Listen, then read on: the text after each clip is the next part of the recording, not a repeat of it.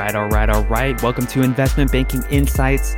My name is Alex Mason and I am your host. Thank you so much for joining me.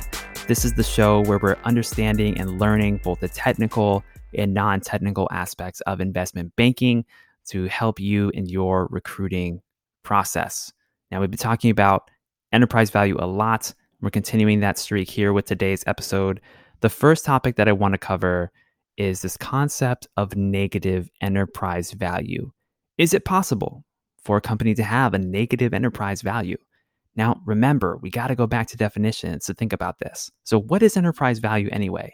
Well, we know that enterprise value is the sum of a company's equity plus a company's debts plus a company's preferred stock, subtracting out cash, but also adding non controlling interest.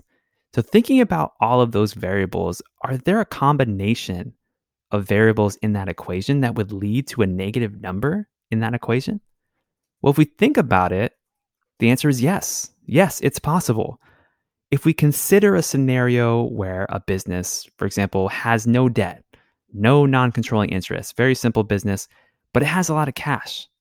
Now imagine that that business is publicly traded and its stock price plummets, wiping out tons and tons of equity value. So in this scenario, if we look at our equation, we have a small amount of equity minus a large amount of cash. And that could result in a negative enterprise value.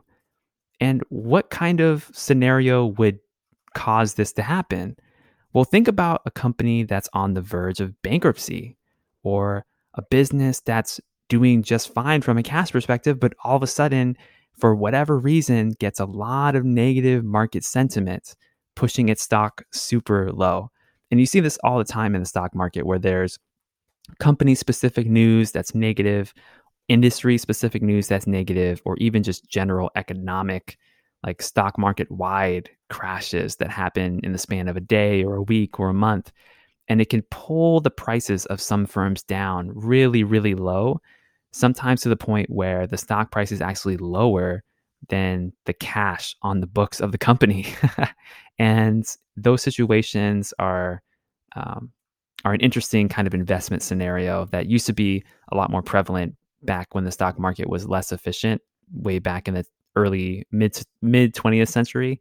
But you don't see that as much these days. But sometimes you still see it happen. So, yes, it is possible to have a negative enterprise value, particularly if the company has a large cash balance, and particularly if the equity value is super low, uh, or sometimes both can happen.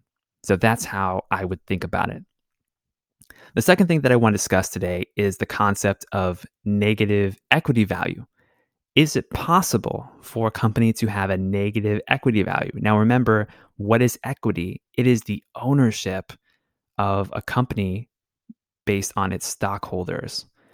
So we know that there are shares outstanding for a company, and we know that the number of shares outstanding multiplied by the stock price equals the equity value.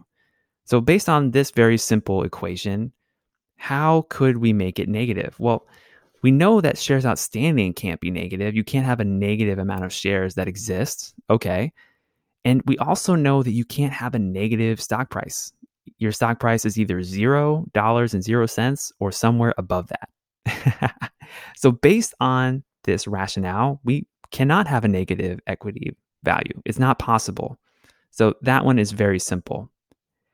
Now, the third topic I want to talk to you today is about preferred stock. We know that preferred stock is one of those components in the enterprise value calculation, and we know that it's added to help calculate EV. Why is preferred stock added? Now, first of all, let's remember, recall what preferred stock is from when we defined it a couple episodes ago. Preferred stock, it's a type of security that is kind of like debt, but it's kind of like stock it pays a fixed dividend, um, but really it functions like debt. And so, because we add debt to the enterprise value calculation, we're also going to add preferred stock. Remember that debt must be added to the calculation, assuming the entirety of the debt must be repaid as part of the transaction, which is almost always the case.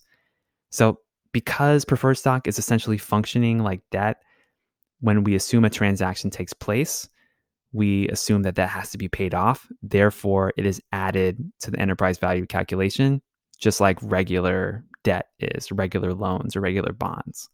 So that's a quick note there on preferred stock. So that's some notes on the concept of negative enterprise value. Yes, it's possible. Negative equity value. Nope, not possible. And preferred stock, it's added to help calculate EV because it's essentially a type of debt. So that's what I got for you today.